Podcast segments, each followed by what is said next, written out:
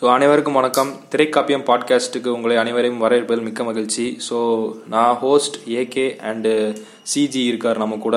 இன்னைக்கு இந்த பாட்காஸ்ட்டை நம்ம என்ன பேச போகிறோம்னா பயோபிக் இல்லை செமி பயோபிக் கூட சொல்லலாம். ஒரு பயோபிக் வந்து பெரும்பாலுமான பயோபிக் ஏன் வந்து ஸ்போர்ட்ஸ் சம்மந்தமாக இருக்குது பாலிடிக்ஸ் சம்மந்தமாக இருக்குது ஒரு சாதாரண ஒரு தனிநபர் வாழ்க்கையை பற்றி தெரிஞ்சுக்க கூடாதா? இல்லை பயோபிக் மூலியமா வந்து இந்த உலகத்துக்கு என்ன சொல்ல வராங்க என்ன மேனிபுலேட் பண்ணுறாங்க ஒருத்தன் வந்து லைஃப்பில் சக்ஸஸ்ஃபுல்லாகவே இருந்தானுமா? சாதாரண மனுஷன் இருக்கக்கூடாதா இல்லை பயோபிக்கில் வந்து நிஜத்தை சொல்கிறாங்க இல்லை உண்மையில் கற்பனை விஷயத்தை கலந்து விட்டு நிஜம் வாழ்க்கைக்கும் கற்பனை வாழ்க்கைக்கும் மிகப்பெரிய ஒரு வெற்றிடத்தை உருவாக்கி அது ஒரு மோட்டிவேஷனல் வீடியோ பார்த்து என்ன மாதிரி ஒரு டோபமைன் சுரக்கிறாங்களோ இந்த மாதிரியான ஒரு பயோபிக்கை பார்த்து ஓ இப்படிலாம் நடந்திருக்குமோன்னு சொல்லி மக்கள் கற்பனை பண்ணுறாங்களா இல்லை பயோபிக்ல இருக்கிற பல சொல்லப்படாத விஷயங்கள் இந்த மாதிரி நிறைய விஷயம் இருக்குது சொல்லப்போனால் பெஸ்ட் எக்ஸாம்பிள் கண்ணதாசன் எடுத்துக்கலாம். வனவாசம் எழுதுறாரு நிறைய பேர் சொல்லுவாங்க ஒன்று எழுதுனா உங்களை சுயசரிதம் எழுதுனீங்கன்னா ரொம்ப உண்மையாக எழுதுங்க இல்லைன்னா பொய்யா எழுதுங்க அப்படின்னு சொல்லுவாங்க.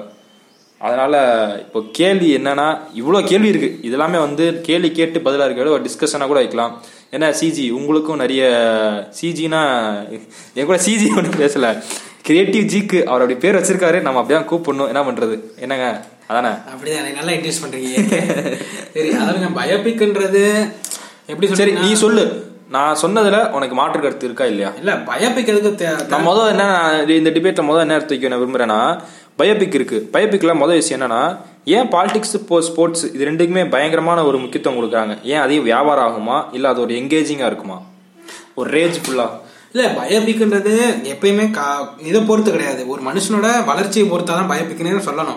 ஏன்னா பயோபிக் வந்து சாதா மனுஷங்களுக்கு இருக்காதான்னு கேட்டீங்கன்னா சாதா மனுஷனோட பயோ என்ன அர்த்தம்? ஒருத்தனை பத்தி பயோடேட்டா. ஓகே பிக்கு சினிமா ஓகே அவ்வளவுதான். ஒருத்தனை பத்தி படம் அவன் ஜெயிக்கிறவனை மட்டும் பத்தி படம் எடுக்கணும் அவசியம் சட்டபூரத்துல இருக்கா? இல்ல அவன் தோக்குறதே படமா எடுக்கலாம். தோக்குறத படம் எடுத்து நீ பாப்பியா? தோக்கிறத படமா எடுக்கிறது வேணாம் சொல்ல சாதாரண மனுஷனை பத்தி படம் எடுத்து ஓடலன்றீங்களா? இப்போ வந்து இன்டு தி வைல்டுன்னு ஒரு படம் அதை நான் சொல்லணும் அவசியம் இல்ல. ஒருத்தர் டிராவல் பண்றான் ஒருத்தனுக்கு வந்து தான் வாழ்ற வாழ்க்கை பிடிக்குன்னு சொல்லிட்டு காட்டுக்குள்ள போய் வாழணும் ஆசைப்படுறான். அதுல ஒரு ரொம்ப டைலாக் வரும் வயசானவர் கேட்பாரு உனக்கு உன் லைஃப்ல கரியர் எதுவும் ஃபிக்ஸ் பண்ணலையா? இப்படி ஊர் சுத்திட்டு இருக்கேன்னு வயசானவர் கேட்பாரு. அதுக்கு அவன் சொல்லுவான் கரியர் இஸ் டுவெண்ட்டி செஞ்சுரி வந்து உருவாக்கின ஒரு விஷயம் தான் கரியர்ன்றது எனக்கு அது தேவையில்ல. இருபது இருபதாம் நூற்றாண்டு உருவாக்கின விஷயம் எனக்கு தேவையில்ல. எனக்கு இப்படி ஜாலியா இருக்கணும் சுத்தணும். எனக்கு சாப்பாடு கிடைக்கிறது கிடைக்குது. ஜாலியா சுத்துறேன் இப்படி இருக்கேன். கடைசியில் நான் செத்தும் போனேன். இது நிஜ நிஜ வாழ்க்கையில் நடந்த ஒரு சம்பவம் தான். இது சோகமான எண்டிங் தான். ஆனா என் வாழ்க்கையில சந்தோஷமா இருந்தானா அந்த வாழ்ந்த காலகட்டங்கள்ல? அது நமக்கு அது என்னன்னா அதாவது அசாதாரணமான மனிதர்களோட வாழ்க்கை தான். இப்ப நீ சொல்றதே ஒரு அசாதாரணமான வாழ்க்கை தானே? அப்புறம் அதுவுமே பயோபிக் அட்வென்ச்சரஸா இருக்குன்றீங்க. அவனோட வாழ்க்கை வந்து பயோபிக் அவன் வந்து அவன் வந்து நிஜ வாழ்க்கை என்னன்னு தெரியல. நான் படம் பார்த்ததுல இன்டு இன்டு தி வைல்ட்ல பார்த்த வரைக்கும் என்னன்னா பயங்கரம் படிச்சிருப்பேன். அவங்க வீட்டில் நல்ல ஸ்காலர்ஷிப்லாம் கிராஜுவேஷன் முடிச்சுட்டு அடுத்து வேலைக்கு ஒரு இன்டெலிஜென்ட்டான பாய் தான். என்ன பண்ணினா எனக்கு வாழ்க்கை போர் அடிச்சோடனே அவங்க வீட்டில் கார் வாங்கி கொடுத்துருப்பாங்க கேர்ள் ஃப்ரெண்ட் அவ்வளோ அழகான கேர்ள் ஃப்ரெண்ட் இருக்கும். ஃபேமிலி இருக்கும் அப்பா அம்மா இருப்பாங்க. எல்லாத்தையும் விட்டுட்டு போகணும் ஏன்? எல்லாமே இருக்கு. ஆனா அவனுக்கு ஒரு சஃபரிங் தேடி போறானா? இல்ல வந்து ஒரு அட்வென்ச்சரஸ் தேடி புத்தர் மணி தான் புத்தருக்கும் எல்லாம் இருந்துச்சு. ராஜா புருஷன் பண்ணாது எல்லாத்தையும் எப்படி எனக்கு எதுவும் வேணாம் போலையா? பயோபிக் எல்லாம் எப்பயுமே ஒரு அசா- அசாதாரணமான மனிதர்கள். அவங்க வாழ்க்கையில வந்து நம்ம பொதுவா நினைக்கிற விஷயங்களை டிரான்சன் பண்ணி இதெல்லாம் கடந்து போய் ஜெயிக்கிறாங்களோ? இல்லன்னா இப்ப நீ சொன்ன மாதிரி இது இதுவுமே ஒரு இது ஒரு அசாதாரணமான மனிதன் தான் எங்க நீ இன்னைக்கு போய் காட்டுல போயிருக்காரியா நீ போய் காட்டுல உட்காரு. எல்லாமே இருந்து போர் அடிச்சா போக முடியாது. எதுவுமே இல்ல. நானே இப்ப அந்த இடத்துல வந்து ஒரு அசாதாரணமான மனிதன் மாறிட்டான் அந்த இடத்துல. அப்ப டிரான்சன் ஆயிட்டு அவனுக்கு வந்து அத மனிதன் இப்போ வந்து ஒருத்தர் வந்து கஷ்டப்பட்டு பண ஏழையா இருந்து பணக்காரன் ஆகுறதுன்னா எங்க நீ ஒரே நாள் ஆக முடியும்? ஆக முடியாது. நம்ம ஊர்ல ஒரே பாட்டுல ஆயிடுவாங்க. வெற்றி நிச்சயம். அது சூரிய. சூரிய பய- பயோபிக்னா அப்படிதான். அசாதாரண மனிதர்கள் தன்னோட வாழ்க்கையில கண்டுபிடிச்ச கஷ்டங்கள் வெற்றிகள் எல்லாமே இருக்கும். எல்லாருமே அதுக்காக எல்லாருமே எல்லாரையும் ஜெயிக்க முடியாதுன்னு கிடையாது. முயற்சி அந்த அளவுக்கு கிரேசினஸ் இப்ப சூரரை போட்ட ரீசெண்டா அந்த படம். சூரிய போட்டு டிஸ்கஸ் அந்த படம் என்னன்னா அது செமி பயோபிக் அது என்ன சொன்னா அந்த சிம்பிளிஃபை புக்ல இருந்து நாலே நாலு முக்கியமான சம்பவங்கள் எடுத்து ஒரு ஃபிக்ஷனலைஸ் ஸ்டோரி அவர் கர்நாடகால வாழ்ந்தாரு. அவரோட லைஃப் ஸ்டைல் வேற. ஆனா இங்க மதுரையில வாழ்ந்த ஒருத்தன் இவனுக்கு இந்த மாதிரி பிரச்சனை. இல்ல இல்ல. அந்த படத்துல அவரோட பயோபிக்கே மேட்டர் கிடையாது. அந்த படத்துல உங்களுக்கான ஒரு மோட்டிவேஷன். எந்த அளவுக்கு கிரேசினஸ் ஒரு ஐடியா கிடக்குன்னா அந்த ஐடியா காண்டி நீ எவ்வளவு தூரம் இறங்குற? உனக்கு வெற்றி வேணும்னு நினைச்சனா நீ உன்னோட ஐடியல்ஸ்ல நிக்க. நீயே நிக்கலனா உன் ஐடியல்ஸ் வேற யாரும் ஸ்ட்ராங்கா நிப்பா.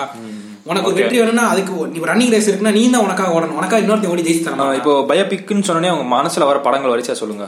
சரி இப்ப எனக்கு மனசுல வரப்பனா பயோபிக் அப்படின்னு சொன்னேன். ரீசெண்டா சூரிய போட்டு பார்த்தோம்னா சூரிய போட்டு எல்லாரும் மனசுல இருக்காங்க அடுத்து வந்து இன்னொரு பழைய படம் இருக்கு நம்ம ஏழாம் அறிவு சூர்யா. பயோபிக்ல எப்படி வரும்?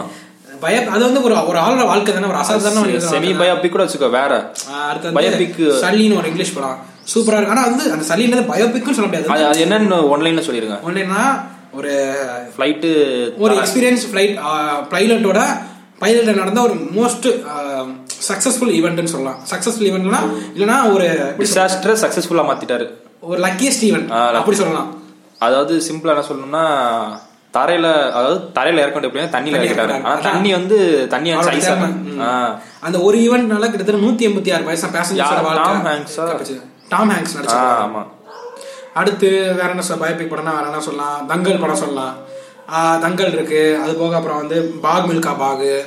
அப்புறம் வேற என்ன படங்கள் இருக்கு? இன்னும் பயோபிக்ல நம்ம நிறைய பார்க்கலாம். பார்த்தோன்னே மனசுல வந்தோடனே பயோபிக் மைண்ட் டக்குன்னு ஸ்ட்ரைக் ஆகிற படம் இதெல்லாம் இப்ப நான் சொ- இப்ப நீங்க கேட்டீங்கன்னா சூரிய போட்டு படம் நான் ரீசெண்டா பார்த்தேன். அதனால என் மைண்ட்ல டப்புனு பார்த்தா வந்து ஏ- இப்போ இது இதெல்லாம் ஏன்னா இப்போ ஒரு பொது ஒரு ஜென்ரலான யார்கிட்ட கேட்டாலுமே இந்த மாதிரி சொல்லுவாங்க. ஏதாவது பைபிக் பார்த்துருந்தாங்கன்னா சொல்லுவாங்க இது சொல்லுவாங்க ஓகே. இதுல பாத்தீங்கன்னா ஸ்போர்ட்ஸ் அதாவது செவன்டி பர்சன்டேஜ் படங்கள் வந்து பைபிக் ஸ்போர்ட்ஸ்ல போயிருது. ஸ்போர்ட்ஸ் ரிலேட்டடா போயிருதா? ஏன்னா ஒருத்தன் எப்படி சக்சஸ்ஃபுல் ஆகுறான்? ஒரு ஒண்ணுமே இல்லாம எப்படி சக்சஸ்ஃபுல் ஆகுது எங்கேஜிங்க போய் ஒரு ஸ்லோ பர்ன் போய் பேங்க் ஆகுது கடைசியா. ஓகே. இன்னொன்னு பாத்தீங்கன்னா பொலிட்டிக்கல் ரிலேட்டடா வருது. காந்தி எடுத்துக்கோங்க சுபாஷ் சுபாஷ் சந்திர போஸ் அவங்க நம்ம பொலிட்டிக்கல் லீடர் வச்சு இது பண்றதா இருக்கட்டும் இல்ல ஒரு படம் அப்படி பண்ணா பயோபிக் பண்ணாலே ஒன்லி பொலிட்டிக்கல் ரீஜனா போயிது ஒரு தனி நபர். இல்ல ஆண்டர்பனர் ஒரு கிளப் சூரிய போட்டு ஆண்டர்பனர் தான். அது இப்பதான் வந்திருக்கு. இல்ல, அது இது உல்ஃப் ஆஃப் வால் ஸ்ட்ரீட் கூட சொல்லலாம் நீங்க. ஆ, Wolf of Wall Street. But அது அதுவும் ஒரு கேம்ல சக்சஸ்ஃபுல் ஆகி போய் வரதா இருக்கு. என்னன்னா ஒருத்தர் எப்படி சக்சஸ்ஃபுல் ஆகுறான் இந்த ஸ்டோரி வந்து ஜென்ரலா நடக்கிறது தான். நிஜ வாழ்க்கையில் நடந்த மனிதர்களை வந்து அப்படியே ப்ரொட்டேல் பண்றாங்களா? இது இப்போ என்னன்னா இப்போ அடுத்த கேள்வி என்னன்னா இது நான் என்ன நான் நான் என்ன நினைக்கிறேன் சொல்லிடுறேன். அதுக்கு மாற்று கருத்து தான் சொல்லுங்க. இந்த மாதிரி பயோபிக்னால வந்து மோட்டிவேட் ஆகிறவங்களும் இருக்காங்க. ப்ளஸ் வந்து இதை ஒரு மோட்டிவேட்டடா எடுத்துக்கிட்டு உட்காந்து எதுவுமே பண்ணாதவங்களும் இருக்காங்க. சில பேர் இந்த அதாவது அதாவது என்னன்னா ஒரு ஒருத்தர் இப்போ வந்து நீங்க கோபிநாத் எடுத்துக்கோங்களேன். அத்தனை வருஷம் தான் வந்து ரெண்டரை மணி நேரத்துல காட்டுறாங்க. ரெண்டரை மணி நேரத்துல நடக்கிறது ஒரு ரெண்டு நிமிஷம் பாட்டுலயும் காட்டிடுறாங்க நிறைய படங்கள்ல. அப்போ இந்த பாட்டுல வர மாதிரி ஒரே பாட்டுல தமிழ் படத்துல காட்டா தெரியுமா? அது ஒருத்தர் வாழ ஆரம்பிச்சு அது ஒருத்தர் வாழ ஒரே ஒரே பாட்டுல பிடிக்கிற மாதிரி. அது வந்து அந்த டேரக்டர் வந்து ஸ்பூஃப் தான். என்ன சொல்றேன்னா ஒரு பாட்டுல ஒன்னா பணக்கார ஆக முடியாது அப்படின்னு செருப்பால் அடிச்ச மாதிரி சொல்லிட்டாரு. சோ இந்த படமும் ஒரு படம் வந்து மோட்டிவேட் பண்ணுமான்னு கேட்டா ஒரு சின்ன ஒரு கிளிம்ஸ் மட்டும் தான் உனக்கு. ஆனா வாழ்க்கை ரொம்ப மோசமா இது இப்போ வந்து அதுக்கு ஆடியன்ஸ் ரெண்டு ரெண்டு வகையா இருப்பாங்க. ஒன்னு மோட்டிவேட் ஆகிற ஆடியன்ஸ் இன்னொரு ஆடியன்ஸ் என்னன்னா அவங்க லைஃப்ல ஒரு பிரேக்க தேடுற ஆடியன்ஸ் லைஃப்ல அவங்க ரன்னிங் ரேஸ்ல ஓடிட்டு இருக்காங்க ஒரு hope. ஒரு ஹோப் அவங்களுக்கு வந்து ஒரு ஒரு படம் மூவி பார்த்தாங்கன்னா அவங்களுக்கு சாட்டிஸ்ஃபேக்ஷன் அப்பாடா இந்த படம் பார்த்துட்டோம் இந்த படத்தை பார்த்தீங்கன்னா ஒரு அவங்களுக்கு ஒரு திருப்தி அந்த படத்துல ஜெயிக்கிறது பார்க்கும்போது அவங்களுக்கே தான் வாழ்க்கையில ஜெயிச்ச ஒரு சந்தோஷம்.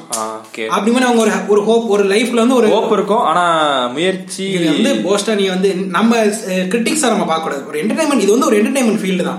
கிரிட்டிக்ஸ் வந்து அந்த என்டர்டைன்மெண்ட் கிரிட்டிக் பண்ணி தான் வாழ்றாங்க எனக்கு என்டர்டைன்மெண்டா பாருங்க கிரிட்டிக்ஸ் வந்து கிரிட்டிக்ஸ் வந்து வந்து நல்லா இல்ல யாரும் சொல்ல பயோபிக் எல்லாருமே ப்ரொமோட் அதான் சொல்ல வரல ஒரு சாசா பயம் நிடம்சன் வந்து எல்லாரும் நல்லா பாராட்டுறாங்க வச்சுக்கோ. அடுத்து வந்து அது அதுக்கு சாசா நிடம்சன் இருக்கோ அடுத்து இன்னொன்னு. இந்த பர்சூட் ஹாப்பினஸ் இந்த குருபாய் அதுவுமே ஆண்டர்பனர் படம் தானே? அம்பானியோட வாழ்க்கை? ஆண்டர்பனர் ஓகே பட் ஒரு நார்மல் பர்சனல் லைஃப் தான் கேக்குறேன் நான். இப்போ இன்டு தி வைல்ட் மாதிரி ஒரு சாதாரண மனுஷன் இந்த மிடில் கிளாஸ் நினைச்சு மிடில் கிளாஸ் இப்போ ரீசெண்ட் திகிடி பட ஹீரோ நடிச்ச ஒரு படம் வந்துச்சுல அந்த மாதிரி தான் இருக்கும். ஒரு நார்மலான லைஃப் பயோபிக்னு சொல்ல முடியாது. யாரு? திகிடி பட ஹீரோ நடிச்ச படம். சரி அஸ்வின் அது வந்து அது பயோபிக் கிடையாது. ஒரு நார்மல் மேனோட ஒரு ஒரு லைஃப் கூட்டத்தில் ஒருத்தனா? அது நார்மல் அது அது வந்து நிஜ வாழ்க்கையோட தொடர்படுது அது ஃபிக்ஷனல் ஸ்டோரி இது ஃபிக்ஷனல் ஸ்டோரி இதை இப்போ நான் இன்டு தி வைல்டு எக்ஸா ஏன் திரும்ப படிக்கிறேன்னா இப்போ ஒருத்தனை கூப்பிட்டு இப்படி ஒருத்தர் இருந்தான்டா அவனுக்கு பிடிக்கலடா. திரும்ப வந்துட்டு இப்படி காட்டுக்குள்ள போயிட்டு கடைசியில் இறண்டானா டேய் என்னடா இதுன்னு அப்படின்னு முதல்ல கேட்பான் யாரா இருந்தாலும் அப்ப இது இதே கேள்வி புத்தரை பத்தி கேட்க வேண்டியதானே? இருங்க இருங்க. நான் சொல்லி பேசி முடிச்சுக்கிறேன் முத அவனுக்கு ஏன் அப்படி வந்தான்னு அது கடத்துலயும் சொல்லுவேன். அவன் கடைசியில எப்படி இறந்தான் எல்லாமே காட்டிடுவாங்க. ஸ்பாய்லர்ஸ் அலர்ட் சொல்ற சொல்லிட்டு நான். இப்போ என்னன்னா இது ஒரு சாதாரண மனுஷன் இப்படி இருந்தா அப்படி இது ஒரு ஃபிக்ஷனல் வச்சுக்கோங்களேன். எல்லாரும் என்டர்டெயின் பண்ணி பார்ப்பாங்க. இது நிஜ வாழ்க்கையில எவன் பண்ணியிருக்க போறான். நம்ம ஜாலியா போவோமே அப்படின்னு தான் காட்டை சுத்தி பார்ப்போமே அப்படின்னு தோணும்.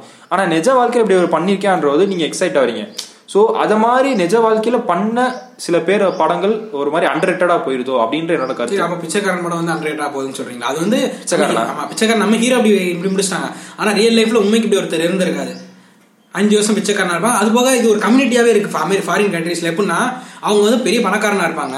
ஒரு சிக்ஸ் மந்த்ஸ் டூ மந்த்ஸ் வந்து இப்படி பிரேக் எடுத்து பிச்சைக்கார மணி ஊர்ல ஊர் ஊரா திருவாங்க. பணக்காரங்க ஒரு கவிதை கம்யூனிட்டியாவே இருந்து சுத்திக்கிட்டு இருக்காங்க. இது ஒரு பக்கமா? இது ரியாலிட்டியில இருக்கிற விஷயம் தான் இது இந்த படம் ரீச் ஆகலன்னு சொல்றீங்களா? என்ன படம்? பிச்சைக்கார பெஸ்ட் எக்ஸாம்பிள் பிச்சைக்காரன் சொல்லிடலாம். அது அந்த படத்துல எண்டிங்ல சொல்லியிருப்பாரு ரியல் லைஃப்ல நடந்த சம்பவம் அப்படின்ட்டு. அது உண்மைக்கு நடந்ததுதான். இது பயோபிக்கல விட பயோபிக் எடுக்கிறதுக்கும் தழுவி ஃபிக்ஷனலா மாத்துறதுக்கும் வித்தியாசம் இருக்கு. இல்ல எந்த ஒரு படத்தையுமே அப்படியே அப்பட்டமா எடுத்தா பாக்குற வியூவர்ஸ் ரொம்ப கம்மி தான் ஏன்னா இப்போ ஒரு படத்தை வந்து நீங்க பார்க்க விரும்புறீங்கன்னா இப்ப சூரிய போட்ட படத்தை வந்து அப்படியே புக்கில் இருக்கமனே அடிச்சு அச்சடிச்சு அவங்க நாலே நாலு சம்பவம் தான் எடுத்தாங்க. இல்ல இல்ல அதே அந்த நாலு சம்பவமே கொஞ்சம் ஃபிக்ஷனலா மாத்திருக்காங்க ஃபிக்ஷனலா மாத்தாம ரியலா வச்சிருந்தா ரியலா வச்சிருந்தா பாத்திருப்பீங்களா அது அது என்னன்னா இப்போ என்ன பிரச்சனைனா இது மூவி இவன் ஜெயிக்கிறான் ஜெயிக்கலாம். ஆனா இப்போ ஜெய் அவன் ஜெயிக்கிற மாதிரி காட்டினா கூட ஓகே அவன் ஜெயிச்சவனை காட்டினோடனே சூரியனை போட்டு எடுத்துக்கோங்களேன். தோக்குறாரு தோக்குறாரு தோக்குறாரு. ப்ளஸ் வந்து இப்போ நிறைய பேர் விமர்சனம் வைக்கிறார் என்னன்னா எப்படி அப்துல் கலாம் வந்து ஈஸியா கிடைச்சிட்டாரு? அதுல அது அந்த சீன்ல சூர்யா சொல்ற விளக்கமும் கரெக்டா இருக்கும். கதவை லேசா திறந்தா கூட உடைச்சிட்டு போயிருங்க. உண்மையான வாழ்க்கையில அப்துல் கலாம் அவர் மீட்டே பண்ணல. அப்துல் கலாம் என்ன பாராட்டி இருப்பாரு அதாவது ஏன்னா அப்துல் கலாம் என்ன சொல்லியிருப்பாருன்னா இவர் வந்து ஒரு புரட்சியாளர். அதாவது லோ காஸ்ட் ஏவியேஷனோட தந்தை அப்படின்னு பாராட்டி இருப்பாரு உண்மையான வாழ்க்கையில சந்திச்சதா சொல்லியிருக்கான் இவங்க என்ன பண்ணாங்கன்னா கொஞ்சம் அதுல இது கொஞ்சம் உப்பு மசாலா காரம் போட்டா பார்க்க நல்லா இருக்கும் சாப்பாடுல வந்து உப்பு பழம் நல்லா இருக்காதுல்ல சர்ப்ரைஸ் சர்ப்ரைஸ் ஆட் பண்ணி விட்டுறது. அது மாதிரி. ஆனா அது நல்லா இல்ல நீங்க சொல்றீங்களா? அந்த படத்துல அந்த வாய்ஸ் எனக்கு அந்த படம் பார்க்கும்போது அந்த உள்ள தம்பி உள்ள வரல அந்த வாய்ஸ். கேட்கும்போது ஒரு கூஸ் பம்ப்ஸ் வா நமக்கு ஒரு எப்படி இருந்துச்சுன்னா சினிமேட்டிக் குஸ் பம்ப்ஸ் இருக்கு. சினிமாட்டிக் கூஸ் பம்ப்ஸோட அந்த உட்கார்ந்துருக்க ஆளு அப்படிப்பட்ட ஒரு ஆளு. ஆமா. அவரை பார்க்கணும்னு எவ்வளவு பேர் இருந்திருப்பாங்க. அவர் எவ்வளவு பெரிய கனவு நாயகன் மாதிரி. அந்த அவர் வாய்ஸ் அவர் உள்ள வச்சிருக்காங்க சொன்னோன்னே நமக்கு ஒரு ஒரு ஹாப்பினஸ் கிடைக்குதுல்ல. கண்டிப்பா. அப்படி பார்க்கும்போது சொல்லுங்க. அப்படின்னா படம் அந்த இடத்துல வந்து உங்களை வந்து எப்படி சொல்றேன் எனக்கு ஏன்னா எனக்கு நான் அப்துல் கலாமோட பெரிய ஃபேன் அவரை நேரில் பார்க்க முடியலன்றது என்னோட வருத்தம். ஆனால் அந்த சீன் அவரோட வாய்ஸ் தம்பி உள்ள வர சொன்ன அப்படியே ஒரு மாதிரி என்னன்னா அப்படியே சிலுத்துருச்சு அந்த ஒரு செகண்ட் ஒரு ஹாப்பினஸ் வருதுல்ல. அப்படின்னா அப்படி ஒரு படம் இருந்தாலும் நம்ம பார்க்க நல்லா இருக்கும். எப்பயுமே ஒன்று அடிச்சு போட்டு தாக்குற மணியே போனா நல்லா இருக்காது. இல்லைன்னா ஒண்ணுமே இல்லாம என்னடா இவங்க இப்படியே படம் எடுத்துக்கிட்டு இருக்காரு? நல்லா இருக்காது. கொஞ்சம் நமக்கு அப்படி தந்தா நமக்கு ஒரு நம்மளுக்கு வந்து ஒரு ஹாப்பினஸ் கிடைக்குது. ஏன்னா அந்த இப்போ அதே சீன் முன்னாடி ரியல் டைம்ல அப்துல் கலாம் ஒரு ஒரு ஒரு ஆள் ரொம்ப சக்சஸ்ஃபுல்லா இருந்தா அப்துல் கலாம் அவார்டு ஈஸியா வாங்கலாம். அப்துல் கலாம் நேர்ல சந்திக்கலாம். அந்த மாதிரி உண்மைக்கு இருந்துச்சு. இப்போ நமக்கு அந்த வாய்ப்புகள் இல்ல. ஓகே. அப்படின்ற போது அந்த படத்துல வந்து அந்த அளவுக்கு கிரேசினஸ் இருக்கு. நீங்க பாருங்க. பிரசிடென்ட்டை சந்திக்கிற அளவுக்கு கிரேசினஸ் வேணும். அவர் வந்து ஒரு ஒரு நாட்டோட பிரசிடென்ட் ஃபிக்ஷனலா ஓகே நான் கேட்கறேன் நான் அதை நீ சொல்றது எல்லாமே ஓகே நான் என்ன சொல்றேன்னா இதை படமா பாக்குறதுல ஒரு கண்டிப்பா ஒரு இருபது சதவீதம் பேராவது இப்படி நடந்திருக்கும் நம்பி இருப்பாங்க ம். ஏன்னா அவங்க வரலாறு தெரியாது. கோபிநாத் இங்க இந்த தமிழ்நாட்டுல யாருமே தெரியாது. மோஸ்ட்லி ஒரு பத்து சதவீதம் பேர் தெரிஞ்சிருக்கோங்க படம் பண் இவர் இந்த ரியல் லைஃப் ஸ்டோரி இன்ஸ்பயர் பண்றாரு தெரிஞ்சோடனே ஒரு முப்பது இருபத்தஞ்சு ஒரு ஐம்பது பேர் வந்திருப்பாங்க. அவர் லைஃப் ஸ்டைல் பார்த்துருப்பாங்க. ஒரு ஆன்டிசிபேஷன் அவங்க ஃபேன்ஸுக்கு இருக்கலாம். ஜென்ரல் ஆடியன்ஸோ இன்னும் ரொம்ப ஜென்ரல் ஆடியன்ஸ் கமர்ஷியல் படம் மட்டும் பாக்குறவங்க சூர்யா படம் எப்பவுமே வரும் சிங்கம் பண்ணிட்டு இருக்காரு பார்த்து பாஞ்சரிச்சுக்கு இருக்காரு. அது மாதிரி மசாலா போடுறவர் திடீர்னு இப்படி ஒன்று பண்ற போதோ நீங்க என்ன யோசிக்கிறீங்கன்னா ஒரு உண்மையிலே வந்து இந்த கோபிநாத் வந்து சந்திச்சிருப்பாரோ அப்படின்ற ஒரு எண்ணம் வருமா வராதா? இல்ல வரும் ஆனா இந்த அளவுக்கு அது என்னன்னா இப்படி போய் ஒரு பிரதமரை சந்திச்சு நம்ம கையெழுத்து வாங்கிட்டோம்னா நம்ம பிரச்சனை முடிஞ்சு அது ஸ்ட்ரகிள ரொம்ப டக்குன்னு முடிச்ச மாதிரி இருக்கு. ஸ்ட்ரகிள் ரொம்ப முடிச்ச மாதிரி அப்ப அப்ப நீங்க நீங்க எப்படி கொண்டு போகணும்னு நினைக்கிறீங்க? இருங்க இப்போ நான் ரொம்ப சிம்பிளாக சொல்லணும்னா பாக் மில்கா பாக் கூட எடுத்துக்கோங்க. நான் வந்து இது உயர்த்தியை தாழ்த்தி சொல்ல சூரிய போட்டு ரொம்ப நல்ல படம். ஆனால் என்னன்னா அது ஃபிக்ஷனல் ஓகே ஆனால் என்ன, நான் பொதுவாக என்னோட தரப்பு கேள்வி என்ன வைக்கிறேன்னா டிபேட் பண்ணுறேன்னா ஒரு ஒரு நீங்கள் காட்டுறதுல பெரும்பாலும் மோட்டிவேஷனல் ஃபிலிமாக தான் பயோபிக் இருக்குது ஓகே அது இன்ட்ரெஸ்டிங்காக இருக்கணும் என்டர்டைன்மெண்ட்டாக இருக்கணும் பயப்பிக்க காட்டுறீங்க. ஓகே அதுதான் நீங்கள் திரும்ப தடவை காட்டிக்கிட்டு இருக்கீங்க. ஸ்போர்ட்ஸ் ஃபிலிமா இருக்கட்டும் எதுவாக இருக்கட்டும் அதான் காட்டுறீங்க. பட் அட் லாஸ்ட் என்னன்னா இந்த படம் முடிஞ்சு வெளியே வரவங்களுக்கு ஹோப் இருக்கணுமா? இல்ல வந்து ஒரு ஓவர் டோஸ் ஆகணுமா? ரெண்டு தான் கேள்வி. ஓவர் டோஸ் ஆகிறவங்க இருக்காங்க ஹோப் இருக்காங்க இப்போ நான் வந்து ஹோப் இருக்கவங்களை பத்தி பேசல. ஓவர் டோஸ் ஆறாங்களே? அவங்கள பத்தி தான் கேட்குறாங்க இப்போ வந்து ஓவர் டோஸ் ஆறாங்க எடுத்துக்கோங்களேன். இப்போ பாக் மில்கா பாக்னு சொல்லிட்டு ஹிந்தியில் வந்து எனக்கு தெரிஞ்சு இந்தியாவில் பெஸ்ட் ஃபிலிம் ஒரு பயோபிக் அப்படியே முடிஞ்ச அளவுக்கு உண்மையை கொஞ்சம் எடுத்த அளவுக்கு சினிமாட்டிக் விஷுவலாக இருக்கட்டும் எல்லாமே இருக்கட்டும் பாக் மில்கா பாக்னு சொல்லி மில்கா சிங் சொல்லிட்டு ஒருத்தர் இருந்தார். அவரோட அவர் வந்து ஒரு அத்லெட் அவர் இந்தியாவை வந்து நிறைய இடத்துல ரெப்ரசென்ட் பண்ணியிருக்காரு. ஒலிம்பிக்கே ரெண்டு மூணு தடவை இந்தியா சார்பாக ஃபர்ஸ்ட் டைம் போய் ஜாயின் பண்ணி ஆர்மில இருந்து அப்படியே போனார். ஸோ இவர் பாகிஸ்தான்ல இருந்தவர். பாகிஸ்தான் பஞ்சாப் பிரிக்கிறப்போ அந்த பிரச்சனையில ஏற்பட்டதுல இவர் ஃபேமிலி மொத்தமா ஒரு மெசக்கேர்ல இறந்துருது. இவர் மட்டும் கடைசி தப்பிச்சாரா? இவங்களும் அவங்க அக்காவும் அவங்க மாமாவும். அவங்க அக்கா மாமாவுக்கு இருக்க சண்டையில் இவர் விலைக்கு வராரு. கடைசியில் ஆர்மிக்கு போறாரு. ஆர்மிலேருந்து ஸ்போர்ட்ஸுக்கு இப்படி ஸ்போர்ட்ஸுக்கு அந்த ஆர்மி ஸ்போர்ட்ஸ் அத்லீட் அதை போறப்போ பயங்கரமாக டாமினேஷன் வருது இவருக்கு. அது என்ன ஒரு சீன் எல்லாம் அவர் மறுநாள் அத்தேட்டு ஓட போறேன்னு தெரிஞ்சோடனே இவர் கொஞ்சம் ரூரல் ஏரியால வந்தனால இந்த பூட்ஸ்ல இருக்க அந்த ஆணிலாம் இருக்கும். அதெல்லாம் காலில் வச்சு அடிச்சு ஓட முடியாம போயிட்டாங்க ரத்தம் இருக்கும். ரத்தம் அப்படியே கட்டியிருக்கும். இருந்தாலும் அதை கட்டிட்டு ஓடுவார். அதெல்லாம் நிஜமா நடந்ததுதான். ஸோ சில விஷயங்கள் உண்மையா இருக்கலாம். சில விஷயங்கள் ஃபேண்டசைஸ் பண்ணியிருக்கலாம். அவர் அவர் என்ன சொல்லுவாருன்னா என்னோட அதாவது நான் ஜெயிச்ச வாழ்க்கையில ஜெயிச்ச அன்னைக்கு வந்து கவர்மெண்ட் எனக்கு லீவ் கொடுக்கணும் அப்படின்னு சொல்லுவாரு. அரசாங்கம் ஒரு விடுமுறை அறிவிக்கணும். இதெல்லாம் வந்து எக்ஸ்ட்ரீமா நீங்க சொல்லலாம். இதெல்லாம் ரொம்ப ஃபேண்டசைஸ் பண்ணப்பட்டது அப்படின்னு சொல்லி. பட் பிளஸ் வந்து பாகிஸ்தானுக்கே போய் அத்லெட்ல போய் இன்னைக்கு வந்து கிரிக்கெட் பிளேசஸ் பாகிஸ்தான் போகக்கூடாதுன்னு சொல்லி தடை பண்ணிருக்கலாம். ஸோ இது பேட்ரியஸமா இடத்துல என்ன எடுத்துக்கோங்களேன். ஒரு நாட் மொத்த பிரஷருமே ஒருத்தர் மேல வைக்கப்படுது. இதுதான் பயோபிக்ல பெரும்பாலும் இருக்குன்னா ஒரு நாடே வந்து ஒரு ஆள் மேல நம்பிக்கை இருக்கிறா இருக்கட்டும். சூரிய போட்டர் வந்து ஒரு ஊரே வந்து சூர்யா மேல நம்பிக்கை இருக்கிறதா இருக்கும். ஒரு ப்ரெஷர் வைக்கிறாங்க அந்த ப்ரெஷரை கம்ப்ளீட் பண்றாங்க இல்லையா? அதான் ஸ்டோரி இப்போ என்னன்னா இந்த இதுல நிறைய தடவை தோத்த மாதிரி காமிச்சிருக்காங்க. தோக்குறாரு ஜெயிக்கிறார் தோக்குறாரு ஜெயிக்கிறாரு. கடைசியில வந்து வேர்ல்டு லெவல் ஜெயிக்கலனாலும் பாகிஸ்தான்ல போய் ஜெயிச்சிட்டாரு அப்படின்னு முடிச்சிட்டாங்க. ரியாலிட்டியில கொஞ்சம் ஸ்லட்டா முடிஞ்சது மேரி கோம் எடுத்துக்கிட்டேன்னா அது கொஞ்சம் அந்த மாதிரி கடைசியா ஜெயிக்க மாதிரி வச்சாகணும். இப்படி படங்கள் இருக்கு. இப்படி இருக்கையில வந்து தமிழ்ல நான் சொல்ல போனா ரொம்ப ரொம்ப ரேர் தான் பயோபிக் பண்றதுல. அப்படி பண்ணாலுமே வந்து ஒரு கட்டத்துக்கு அப்புறம் வந்து ரொம்ப பீக்ல தூக்கி வச்சிடுறாங்களோ சில சீன்ஸ் எல்லாமே அதான் மேட்ரு அது என்னன்னா இவரு நேரு வந்து நேரா சந்திச்சாரு இவரை. பாக் இவரை வந்து மில்கா சிங்கை நேராக சந்திச்சு வாழ்த்தெல்லாம் சொன்னார். ஏன்னா அன்னைக்கு அந்த காமன்வெல்த்தாக இருக்கட்டும் அந்த பீரியட்ல இருக்கிறப்போ வந்து ஓகே இல்லாத ஒரு விஷயத்தை ஃபேண்டசைஸ் பண்ணுறப்போ மக்களுக்கு வந்து புரிஞ்சுக்க முடியுமா? இது நிஜம் இல்லை இது ஒரு கற்பனைண்டு அப்படி இதை வந்து இவ்வளோ கேள்வி கேட்குற அவங்கள மாதிரி இவ்வளோ கேள்வி கேட்கிற ஆளுங்க நேரம் போய் தேடிடுவாங்க. அதனால இது வந்து இப்போ வந்து ஒரு கேள்வி அப்துல் கலாம் மீட் பண்ணியிருப்பாரு அப்படின்ற கேள்வி இப்போ ஒரு வெறும் மூவியாக பார்க்குறவங்க வந்து இது இன்னைக்கு ஒரு செகண்ட் ஞாபகம் வச்சிருப்பாங்க அடுத்து மறந்துடுவாங்க. ஆனா அவங்கள மாதிரி பார்த்துருப்பாரோ பார்த்துருப்பாரோ நினைக்க வெறும் அதோட நிற்க மாட்டாங்க. தேட ஆரம்பிச்சு சாத்தியமா அப்படின்னு கேக்குற ஒரு கேள்விதான். சாத்தியமா? இல்ல அவங்க அவங்க இப்படி கேள்வி கேட்கறாங்கன்னா அவங்க ஆட்டோமேட்டிக்கா தேட ஆரம்பிச்சிட்டாங்கன்னு. அர்த்தம். அப்ப அவங்களுக்கு தேடினாங்கன்னா உண்மை தெரிஞ்சிடும் இது- நம்பிட்டு இருக்கவங்க? யாரு? இதே இதே நம்பிட்டு வாட்ஸ்அப் ஸ்டேட்டஸ்ல மோட்டிவேஷன் எல்லாம் வச்சுக்கிட்டு எனக்கு தூங்கிட்டு இருக்கிறப்ப அந்த ஸ்டேட்டஸ் வச்சுட்டு எல்லாத்தையும் பேர் பார்த்தாங்க பாக்குறது இதெல்லாம். இதை வந்து நீங்க இது நெகட்டிவா பாக்குறீங்க இது பாசிட்டிவா பாருங்க அதாவது அட்லீஸ்ட் அவங்க ஒரு மோட்டிவேஷன் எடுத்துட்டு அவங்க அவங்க லைஃப் ஒரு கோப்பா வச்சுருக்காங்களா ஒரு எக்ஸாம்பிளுக்கு நீங்க கூட வச்சீங்கன்னா பெர்சியூட் ஆஃப் ஹாப்பினஸ் இப்போ எல்லாமே அந்த படத்தோடயும் இந்த படத்தையும் கம்பேர் பெர்சியூட் ஆஃப் ஹாப்பினஸ் அது ரெண்டுத்துமே கம்பேர் பண்றாங்க. சோ அந்த படம் வந்து இல்லாஜிக்கல் சொல்ல முடியுமா உங்களால? இல்ல பாசிட்டிவ் ஹாப்பினஸ் எந்த வகையில இல்லாஜிக்குன்னு சொல்லுங்க இல்ல இல்ல. ஆனா ஓரளவுக்கு மோட்டிவேட் ஆறாங்க மக்கள். ஏன்னா தமிழ் டப்பிங்ல வந்து நிறைய பேர் பார்த்து கம்பேர் அந்த ஒரு ஸ்கிரீன்ஷாட் ரெண்டு பேரும் கம்பேர் பண்றாங்க. சோ வந்து ஒருத்தர் வழி இருக்கு அந்த வழியில இருந்து போராடி எப்படி வராரு? சோ வாழ்க்கைனா இந்த போராட்டம் இருக்கும் இப்படிதான் இருக்கும்னு ஒரு காட்டுறதுதான் பெரும்பாலும் பயப்பிக்கா இருக்கு. ரொம்ப ரேரா பயப்பிக்கும் இருக்கு ஆனா யாருக்கும் தெரியறது இல்ல எடுக்கிறது இல்ல அது எடுக்கிறதுல ஏன்னா இப்ப பாரதியாருக்கு பயோபிக் இருக்கு. பாரதியார் படம் இருக்கு. அது பழைய படம். அது படத்துல பாட்டு தான் நிறைய ஓடி இருக்கு ஆமா. ஆனா அவர் வாழ்க்கை ரொம்ப சின்ன வாழ்க்கை. அது என்ன எதிர்பார்க்கறாங்கன்னா பயோபிக் எல்லாமே வந்து ஒரு ஒரு தனிப்பட்ட மனுஷனோட போராட்டங்கள் தான் இருக்கும். ஏன்னா அவங்க பயோபிக் எழுதுறவங்களுக்கு வந்திருக்காங்கன்னா அவங்க தனிப்பட்ட மனுஷன் இல்லை அவங்க பின்னாடி ஒரு கூட்டமே இருக்க சூரிய போட்ட படத்துல அவங்க பின்னாடி ஊரே நம்பிக்கை வச்சிருந்துச்சு. அதுனா அப்படின்னா அவர் வந்து ஒரு ஆள் கிடையாது இந்த இடத்துல. மக்கள் மாதிரி கனெக்ட் ஆறாங்க. ஆ, அது வந்து அவங்களே கனெக்ட் ஆகிறாங்க அதே மாதிரி இது வெற்றி அடையிறதுன்னு ரொம்ப சிலர் இப்போ நீங்க சொன்ன இண்டு த வயல் வந்து அவர் வந்து யாருமே அவரை ப்ரெஷர் பண்ணல. அவரோட பயோபிக் வந்து வேற வகையான ஒரு அசாதாரண மனிதன். அசாதாரண மனிதன் தான் பல வகையில இருக்காங்க. ஒருத்தர் வந்து இப்படி தனி எனக்கு எதுவுமே வேணாம் தனியா போய் இவர் இண்டு த வயல் இதோட முடிச்சார் ஆனா புத்தர் இதே மாதிரி போனவர் தான். ஆனா புத்தர் எங்கேயோ கடவுள கடவுள் போயிட்டாரு. வச்சுட்டாங்க. அது வேற விஷயம். அது வேற விஷயம். அதே மாதிரி இப்போ சூரிய போட்டிருந்தது ஒரு பிசினஸ் டாக்டிஸா இருக்கட்டும் ஸ்போர்ட்ஸா இருக்கட்டும். இப்போ வந்து ஏன் ஸ்போர்ட்ஸ் அதிகமா வருதுன்னு சொல்றீங்க நினைக்கிறீங்கன்னா பிசினஸ் டாக்டிஸ்ன்றது ஸ்போர்ட்ஸ்ன்றது உங்களோட பர்சனல் பிசிக்கை பொறுத்தது. ஜெயிக்கிறதும் தோக்குறதுமே. ஆனா இப்போ பிசினஸ்ன்றது உங்களை பொறுத்தது மட்டும் இல்ல உங்களோட ஆப் அடுத்தது அது ஹைலைட் இப்போ பாகல் காப்பாக்கு ரன்னர் அவரோட ரன்னர் அவர். அவர் அத்லெட் அவரோட பிசிக்கல் தான் முக்கியமா இருக்கு. அவர் நல்ல அவர் ரொம்ப ட்ரெயின் பண்ணணும். பிசிக்கலா அவர் ட்ரெயின் பிசிக்கல் ட்ரைனிங்ஸ் நமக்கு அப்பியரன்ஸ் அதே மாதிரி அதுல வெற்றிக்கின்ற போது சில காம்படிஷன்ஸ் இருக்கு வெற்றிக்கு. ஆனா பிசினஸ்ல காம்படிஷன் எதையுமே சொல்ல முடியாது. உங்களுக்கு பிசினஸ்ல எப்ப காம்படிஷன் அடுத்து அது அடுத்த என்ன கேட்கறேன்னா scam one nineteen ninety nineteen ninety two அடுத்து வந்து இது உல்ஃபா ஃபால் ஸ்ட்ரீட் இது ரெண்டு படம் இருக்கு. ரெண்டுமே வந்து பயப்பிக்கு தான் எப்படி இருந்தாலும்.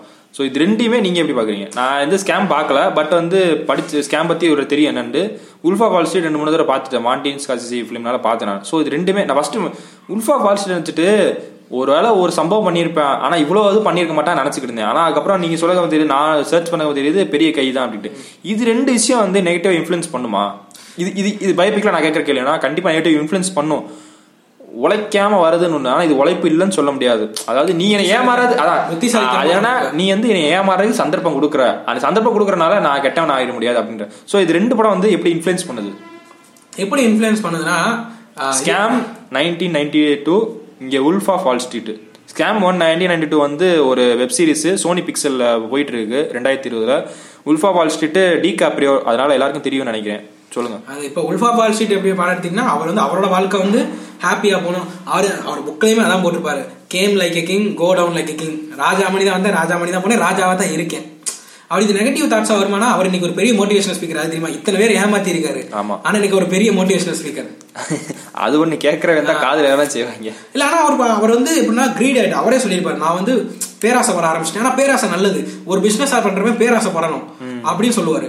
ஆனா அதுக்கப்புறம் அவர் திருந்தினாரா? திருந்தின மாதிரி படத்தை முடிச்சிட்டாங்க. ரியல் எப்படி திருந்தின மாதிரி மாறி இருக்காங்க ஆனா மனசளவுல அவர் திருந்திருக்காரு ஆ, அது. அது நமக்கு தெரியாது. பட் ஆனா இது எப்படின்னா அவருக்கு வந்து இது பயோபிக்னு பாக்குறத விட இது வந்து நீ- நீ- நீயே வந்து wolf ஆஃப் வால் ஸ்ட்ரீட் பாக்குற உனக்கு மொத மைண்ட்ல என்ன தோணுது? அதை மட்டும் சொல்லு.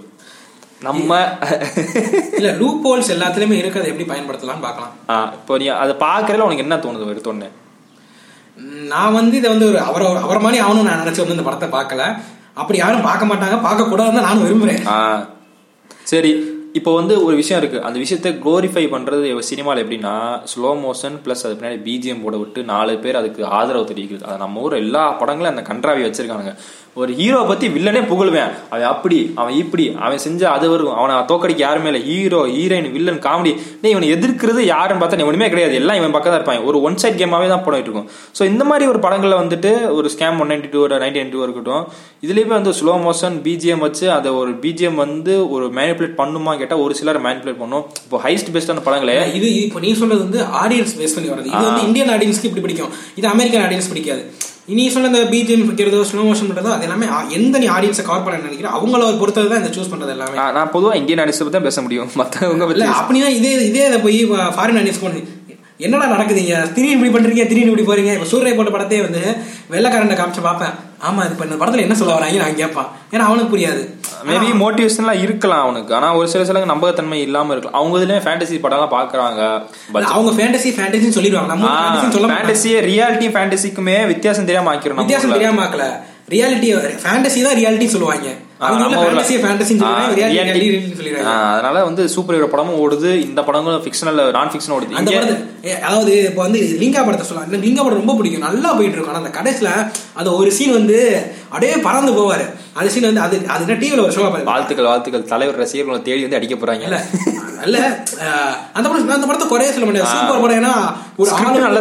ஆ, செம்மையான ஸ்கிரிப்ட் ஏன்னா நம்ம அந்த படம் பார்க்கும்போது நமக்கே ஒரு எமோஷனல் இருக்கும். அது வந்து ஒரு இந்தியனா இருக்கட்டும் சரி அவர் ஊருக்கு நல்லது பண்ண ஒரு ராஜாவா இருக்கணும்னா ஒண்ணுமில்ல. அவங்க தாத்தா நல்லா வாழ்ந்த வாழ்ந்து இந்த வாழ்ந்துகிட்ட ஜமீன் சொல்லுவாங்க. வாழ்ந்துகிட்ட ஜமீனுக்கு இப்ப பேரா திருடனா இருக்கேன் ஆனா அவன் என்ன பண்றான்? நான் அந்த அந்த பேசல. நான் வந்து இந்த அப்பா தாத்தா ரஜினி தான் பாக்குறேன் ஒரு ராஜாவா இருக்காரு நாட்டு மக்கள் எல்லாத்தையும் கடைசியில் வந்து அப்பவுமே சிரிச்சுட்டு சொல்லுவாரு. நீ பண்ணி ஏதாச்சும் எத்தனை நாள் உயிரோட இருப்ப? பல தலைமுறை அவர் வந்து ஒரு எதிர் எதிர்- எதிர்காலத்தை நினைச்சு சந்தோஷப்படுறாரு. அவர் எல்லாத்தையும் இழந்துட்டாரு. அவர்கிட்ட இழக்கிறதுக்கு ஒண்ணுமே இல்லை. சொத்து சோகம் எல்லாத்தையும் இழந்துட்டாரு. அவ்வளவு அழகா அந்த சீன்லாம் பார்க்கும்போது செம்மையா இருந்துச்சு. அந்த சிரிக்கிற சீன்லாம் சூப்பர் வேற level. ஆனா அந்த ஒரு சீன் அந்த பலூனை பறக்கிற சீன் அது சங்கர் சொல்லியிருப்பாரு. இதே சூப்பர்மேன் பறந்தா எல்லாரும் ஆவுன்னு கை தட்டுறீங்க. ரஜினி பறந்தாங்க ஆனா அந்த இடத்துல ஒரு மிஸ்டேக் தான். கால்ச்சிட்டுக்கா இப்படி பேசுவார் அந்த இடத்துல சூப்பர்மேன சூப்பர்மேன் இருக்கிறனால தான் மறக்க முடியாது. சாதா மனுஷன் அப்படி மறக்க மாட்டான். அது அந்த படத்துல கான்செப்டே அதான். இங்க ரஜினிக்கு வந்து ஏதாவது சூப்பர் பவர் இருக்குன்னு சொன்னாங்களா? அது என்ன சொல்ற அந்த சொல்றது ஒரு சீன்ல வேணா படம் கொஞ்சம் இப்படி இருக்கலாம் ஆனா படம் வந்து சூப்பரான படம் லிங்காலாம். அது பெரும்பாலும் இப்ப என்னன்னா சூப்பர் ஹீரோவே இங்க மாத்துறனால நம்ம இங்க வந்து ஒரு ஆள் நாற்பது அடிக்கிறது. அது இங்க அது அந்த அப்படி மேனிபுலேட் ஆகிற ஒரு ஃபேஸ் ஐடியலிசம் ஒரு ஐடியலிசம் ஃபேஸ் இருக்கு. இவர் அடிச்சா பத்து பேர் பறக்கிறான்ற ஐடியலிசத்திலே வளர்ந்தவன் ஒரு பயோபிக்ல சொருகும் போது அப்போ என்ன ஆகுது? இல்ல அது இப்ப மாறிட்டு வருது நினைக்கிறேன். இப்ப நிறைய படங்களை பாருங்க. முன்னாடி வந்து ஒரு ஆள் நாற்பது பேர் அடிப்பாரு. இப்படி எல்லாரும் உலக சினிமா பார்க்க ஆரம்பிச்சிட்டாங்க. எக்ஸ்போஸ் ஆகுது. இன்டர்நெட் இருக்கு. எல்லாரும் சினிமா பார்க்க கம்பேர் பண்றாங்க. என்னடா நீங்க இத்தனை வருஷம் படம் எடுத்திருக்கீங்கன்னு சட்டை போய் சேர்க்கறாங்க பட் இல்ல அதை நீங்க சொல்லக்கூடாது. அது ஏன்னா அந்த டைம் ஆடியன்ஸ்க்கு அது பிடிச்சிருந்திருக்கு. உங்களுக்கு இப்ப அந்த ஆடியன்ஸ் கூட்டு வந்து இதை பார்க்க வச்சா எனக்கு இது பிடிக்கவே இல்லை அப்படின்னு சொல்லுவாங்க. அதுக்காண்டி ஆடியன்ஸை குறை சொல்லக்கூடாது. அவங்களுக்கு எதை பிடிச்சிருக்கோ அதை பார்ப்பாங்க. அது அவங்க விருப்பம். நீங்க ஜஸ்ட் நம்ம வந்து நம்ம நம்ம ஒரு கிரிட்டிக்கா நம்ம கிரிட்டிக்கா பேசல. ஜஸ்ட் நமக்கு நமக்கு என்ன பேசலாம். சொல்றோம். நம்ம ஒரு பாயிண்ட் ஆஃப் வியூல பேசணும். அவன் ஒரு பாயிண்ட் ஆஃப் வியூல அவனுக்கு பிடிச்சிருக்கு. அது நீ குறை சொல்ல முடியாது. எனக்கு இது ஆறாம் நம்பர்னா எனக்கு இப்படி ஒரு ஆறு பண்ணு உனக்கு அது ஒன்பதாவது தெரியும் எனக்கு ஆறா தெரியும். அதுக்காண்டி ரெண்டு பேருமே தப்பாயிட்டோமா? இல்ல. உனக்கு எது பிடிச்சிருக்கோ அதை நீ பாக்குற எனக்கு எது பிடிச்சிருக்கோ நான் அதை பாக்குறேன் இப்போ அது பிடிச்சி பிடிச்சு பார்க்கறோட மேனிபுலேட் ஆறாங்களோ இல்ல இதனால சொசைட்டிக்கு பாதிப்பு வருதா இல்லதான் பெரிய கேள்வியே. மெனிப்புலேட் ஆகுறாங்களா? ஸ்கேம் நைன்டீன் நைன்டி டூல விட்டு இங்க வரைக்கும் வந்துட்டோம். திரும்ப ஸ்கேம் நைன்டீன் போவோம் அதை பத்தி பேசுங்க. இப்ப ஸ்கேம் நைன்டி பார்த்து மேனிப்புலேட் ஆகுறாங்களா? ஹர்ஷா மெத்தா பத்தி. ஹர்ஷத் மேத்தா. ஹர்ஷத் மெத்தா. மேனிப்புலேட் ஆகுறாங்களான்னு கேட்டீங்கன்னா நான் இல்லைன்னு தான் சொல்லுவேன். ஏன்னா அந்த படத்தோட எண்டிங் மேனிபுலேட் ஆகல பட் எண்டிங் ரொம்ப படத்துக்கு ரொம்ப முக்கியமே கடைசியில அவன் என்ன ஆறான் தான் முக்கியம். கடைசியில இறந்துருவாரு. பட் இது வந்து இன்ஃப்ளூயன்ஸ் ஆகுமா ஆகாதான் பெரிய கேள்வி. இப்போ நீ அவர் அவர் என்ன பண்ணாருன்னு சொன்னா கரெக்டா இருக்கும். ஹர்ஷத் மேத்தாவோட ஸ்கேம் நைன்டி வந்து நீங்க ஒரு எப்படி சொல்லுங்கன்னா உங்களோட ஒரு ஹாப்பினஸ்க்காக நீங்க பாத்துக்கலாம் அது என்னன்னு சொல்லிடுவோம் இது ஹர்ஷத் மித்ரா. ஹர்ஷத் மேத்தா கோடி கோடியா கொள்ளடிச்சது ஸ்கேம் பண்ணது. ஆனா அவர் தெளிவா கொள்ளடிச்சாரு. நான் நான் படம் பண்ணி தான் தப்பு நான் படத்துல ஹீரோ பண்ண சரியா தப்பா? கொலை இல்ல, பண்ணி இல்ல, ஹர்ஷத் மித்ரா யாருன்னு சொல்லிட்டீங்கன்னா கரெக்டா இருக்கும். சரி அர்ஷத் மேக்தா யாரு? இந்தியாவோட பிக்கஸ்ட் ஃப்ராடு கிட்டத்தட்ட இருபத்தி நாலாயிரம் கோடி கோடி வரைக்கும் கொள்ளடிச்சிருக்காரு. எப்படின்னா ஸ்ட்ராட்டஜி அவர் மைண்ட் வச்சு ஷேர் மார்க்கெட்ல இருக்க ஷேர் Share market. விலைக்கு வாங்கி ஒரு பொருளை அதிகமா விலைக்கு வாங்கி வச்சுட்டு அதை வெளியே விற்காம வச்சுட்டு டிமாண்ட் ஏறும். டிமாண்ட் ஏற ஏற விலை ஏற ஏற விலை ஏறின உடனே ஷேர் ஃபுல்லாக ரிலீஸ் பண்ணிடுது ஒரு ரூபா பொருள் ஐம்பது ரூபாய்க்கு வந்தானே ஒரு ரூபாய்க்கு நீங்க வாங்கின பொருள் ஐம்பது ஐம்பது ரூபாய்க்கு விற்கிறீங்க அப்படின்னா உங்களுக்கு நாற்பத்தொன்பது மடங்கு லாபம் ஆயிடுச்சா? அந்த லாபத்தை வச்சு லாபத்தை வச்சு சம்பாதிக்கிறது. யாரையும் நீங்க ஏமாத்தல. அதாவது நான் வந்து உள்ள ஒளிச்சு தரேன். நீ தானே முட்டாள்தனமா வாங்குற அப்படின்ற மாதிரி தான் அதாவது அவங்க மேல நம்பிக்கை வச்சிருக்க நம்பிக்கையை வந்து யூஸ் பண்ணிக்கிறது. யூஸ் பண்ணிக்கிறது. ஹர்ஷத் மைத் வந்து பெரிய ஸ்டாக் broker ஆகிறார் அவர் சொன்னா சரியா இருக்கும்னு எல்லாம் நம்ப ஆரம்பிச்சாங்க. அவங்க மேல இவர் வச்சிருக்க நம்பிக்கையை அவர் யூஸ் பண்ண ஆரம்பிச்சாரு. ஆனா ரெண்டுமே அது நீ நீங்க நேத்து சொன்னப்ப வந்து கேள்விப்பட்டேன் ரெண்டு பேரோட ரியல் லைஃப் டைம் லைனும் ஒரே மாதிரி போயிட்டு இருந்துச்சு. ஆனா நியர்பைல ஒரே மனிதர் ஏன்னா இது Wall Street. உல்ஃபா பால்சி ஜார்டன் பில்டன் வந்து அவரோட ஸ்டாக் ஹோம் ஓக்மெண்ட்ன்ற ஒரு கம்பெனி இருக்கு. நைன்டீன் எயிட்டி நைன் ஓப்பன் பண்ணாரு. இவர் அந்த இவர் அந்த இவரும் ஒரு ஸ்டாக் broker கம்பெனி வந்து கொஞ்சம் அவரோட கொஞ்சம் முன்னாடி ஓப்பன் பண்ணிட்டாரு. ஆனா இவர் நைன்டீன் நைன்டி சிக்ஸ் வரைக்கும் இவரா மாட்டாரு உல்ஃபா வால் ஸ்ட்ரீட் இவருக்கு என்ன வித்தியாசம்னா நம்மால் கொஞ்சம் சைக்கோ ஆயிட்டாரு. பணத்திமுர் வந்துருச்சு அவருக்கு. அதனால இவரா வாயை கொடுத்து மாட்டிட்டாரு. நம்ம என்ன பிரச்சனை வந்து விலகிறோம் நம்மளே விழுந்துரும் காலைல விழுந்துரும் ஆயிட்டாரு. விழுந்து. இவர் நைன்டீன் நைன்டி சிக்ஸ் கிட்ட லாக் ஆயிட்டாரு. இவர் நைன்டீன் நைன்டி டூல லாக் ஆயிட்டாரு. ரெண்டு பேருமே ஒரே டைம்ல தான் வந்தாங்க. ரெண்டு பேருமே ஸ்டாக் மார்க்கெட்ல தான். அப்ப ஸ்டாக் மார்க்கெட்ல தான் ஆட்டைய போடுறாங்க. அதுதான் இப்படி நடந்துகிட்டு இருக்கு. ஒரே டைம்ல நியர்பைல இருக்கும். ஆ இப்போ இப்போ இப்போ ஃபர்ஸ்ட் நம்ம பேசுனது வந்து பயோபிக்ல வந்து ஸ்போர்ட்ஸ் சம்பந்தமா கட்டுறாங்க பொலிட்டிக்ஸ் அது- அது ஸ்போர்ட்ஸ் ஸ்போர்ட்ஸ் ஏன் சொல்றீங்க? அதை சொல்ல தெரியுமா அது ஒரு endurance-ஆ- இல்ல அப்படி கிடையாது. ஸ்போர்ட்ஸ் ஏன்னா அது காம்படிஷன் டேரக்டா உனக்கு காம்படிஷன் எப்போ வரும் தெரியும். ஆ. அதாவது இன்னைக்கு உனக்கு ஒரு எண்டு பாயிண்ட் இருக்கு. இதுக்கு ரெண்டு பாயிண்ட் இருக்கு. இல்ல உங்களுக்கு காம்படிஷன் எப்போ வரும் தெரியுது. ஏன்னா- ஃபைனல் ஃபிக்ஸ் பண்ணிட்டாங்க. ஆடியன்ஸ் அந்த ஃபைனலுக்காக வெயிட் பண்ணிட்டு இருப்பாங்க. ஆனா பிசினஸ் படின்ற போது பிசினஸ் அவன் வந்து ஜெயிக்கிறானா? அவனுக்கு எப்போ வரும் தெரியாது. இப்போ போட்டி எப்போ வரும் தெரியும். இப்போ சூர்யாக்கு வந்து அந்த வில்ல ஏமாத்தம் தெரியாது. ஐம்பது கோடி ரூபா கொடுப்பா அது ஏமாத்தம் நமக்கு தெரியும் ஆனா இப்போ ஒலிம்பிக் காம்படிஷன் வரப்போகுதுன்னா இத்தனாம் தேதி இங்க வரப்போகுது நமக்கு தெரியும். சரியா? அப்படி இது உனக்கு ஸ்போர்ட்ஸ் ஏன் ரீச் ஆகுதுன்னா அது வந்து டெஃபினட்டா சொல்ல முடியும். அவன் ஜெயிச்சிட்டான்னா முடிஞ்சு ஜெயிச்சிட்டான். ஆனா பிசினஸ்ல அப்படி கிடையாது. பிசினஸ்ல ஜெயிச்சிட்டானா ஜெயிச்சிட்டே போயிட்டே இருக்காரான்னு பார்க்கணும். அந்த ஒரு மூமெண்ட் ஜெயிச்சதுக்கு அப்புறம் பிசினஸ் போயிடுச்சுன்னா படமே வேஸ்ட் பய பயப்புக்கு எடுக்கிறது வேஸ்ட் ஆனா ஸ்போர்ட்ஸ்ல அப்படி ஜெயிச்சிட்டானா ஜெயிச்சிட்டாரு. அடுத்து வந்து பிசினஸ் சொல்லிட்டீங்க. இப்போ நெக்ஸ்ட் வந்து வார் ஜோன் வார் வந்து சரின்றாங்களா? இல்ல சர்வைவலா பேசுறாங்களா? இல்ல நான் ஒரு பேட்ரியாட்டிக்கா சொல்றாங்களா? அதான் ரொம்ப முக்கியம். வார் ஏகப்பட்டது இருக்கு. வார் எப்பயும் பேசிக்கா ஒரு தனி மனிதனோட பேராசனால தான் நடக்கும். இல்லனா ஆ, படமா எடுத்ததுல சொல்றேன் நான். வார் ஜோன் பிலிம்ஸ்ல பெரும்பாலான படங்கள் வந்து நிஜ வாழ்க்கையை தழுவி எடுக்கப்பட்டது தான். அது பயோபிக்னு சொல்லலாம் இல்லாம சொல்லலாம். சாசாங் ரிடப்ஷனா இருக்கட்டும். சிதா சாசாங் ரிடப்ஷன் கிடையாது. ஹாக்ஸார் ரிஜ்டு சாரி ஹாக்ஸார் ரிஜ்டு அப்புறம் கா ஃபியூரி அப்புறம் நிறைய படங்கள் இருக்கு. மைண்ட்ல ஸ்ட்ரைக்கல ரொம்ப முக்கியமான படம். ஸ்டான்லி கூப்பிட்டு படம் வந்து ஃபுல் மெட்டல் ஜாக்கெட் அதுல ஒரு ஃபர்ஸ்ட் ஒரு ஒரு நாற்பது நிமிஷம் முப்பது நிமிஷம் மட்டும் ஒருத்தனுக்கு ட்ரைனிங் கொடுக்கறனால எந்த அளவு உளவியல் ரீதியாக பாதிக்கப்படுறான் அப்படின்னு தான் கதை. அதுக்கப்புறம் போருக்கு போயிட்டு வந்ததுக்கப்புறம் அவன் மனநிலை என் போர் முடிஞ்ச வரப்போ மிக்கி மவுஸ் பாட் பாட்டு வரும்போது அவனோட மனநிலை என்ன? ஒரு போர் இத்தனை பேர் அடிச்சு கொண்டோம் அதில் ஒரு சீன்லாம் ஹெலிகாப்டர் போயிட்டு இருக்கப்போ ஓடிட்டு சிவிலியன்ஸ் வந்து ஓடிட்டு இருப்பாங்க. அவன் சுட்டுக்கிட்டே பாட்டு பாட்டு சுட்டுக்கிட்டே இருப்பான். அவர் கிட்டத்தில் மேனியா கேட்டான் அவன். வியட்நாம் போரில் வச்சானப்போ அவர் மேனியா கேட்டான் ஸோ இது மூலியமா வந்து எல்லா வார்ஸும் இல்லை. ஒரு சில ஒரு சில வாரெல்லாம் பாத்தீங்கன்னா வந்து ரொம்ப குளோரிஃபை பண்ணியிருப்பாங்க ஹாக் டவுன் நினைக்கிறேன். ஹாக் டவுன் நினைக்கிறேன். நியர் ஞாபகம்ல அதுல வந்து எதுவோ ஏதோ பெரிய தியாகம் பண்ணிட்டு வந்த மாதிரி காமிச்சிருப்பாங்க. ஆனா அங்க நடந்த பெரிய சம்பவமே வேற. பெரும்பான்மையில அமெரிக்கன் இப்போ டன்கர்க் என்ன சொல்லுவீங்க? டன்கிற்கு டன்கிற்கு பிரிட்டிஷ் பத்தி சொல்றேன் ஆனா ஏன் இது என்ன சொல்றேன்னா அந்த டன்கிர்க்ல வந்து சர்வைவல் சர்வைவலோட முடிச்சிட்டாங்க. அவங்க வந்து போர் செஞ்சே காட்டல. வார்ன்றது எப்பயுமே ஒரு டிராஸ்டிக்கான விஷயம்.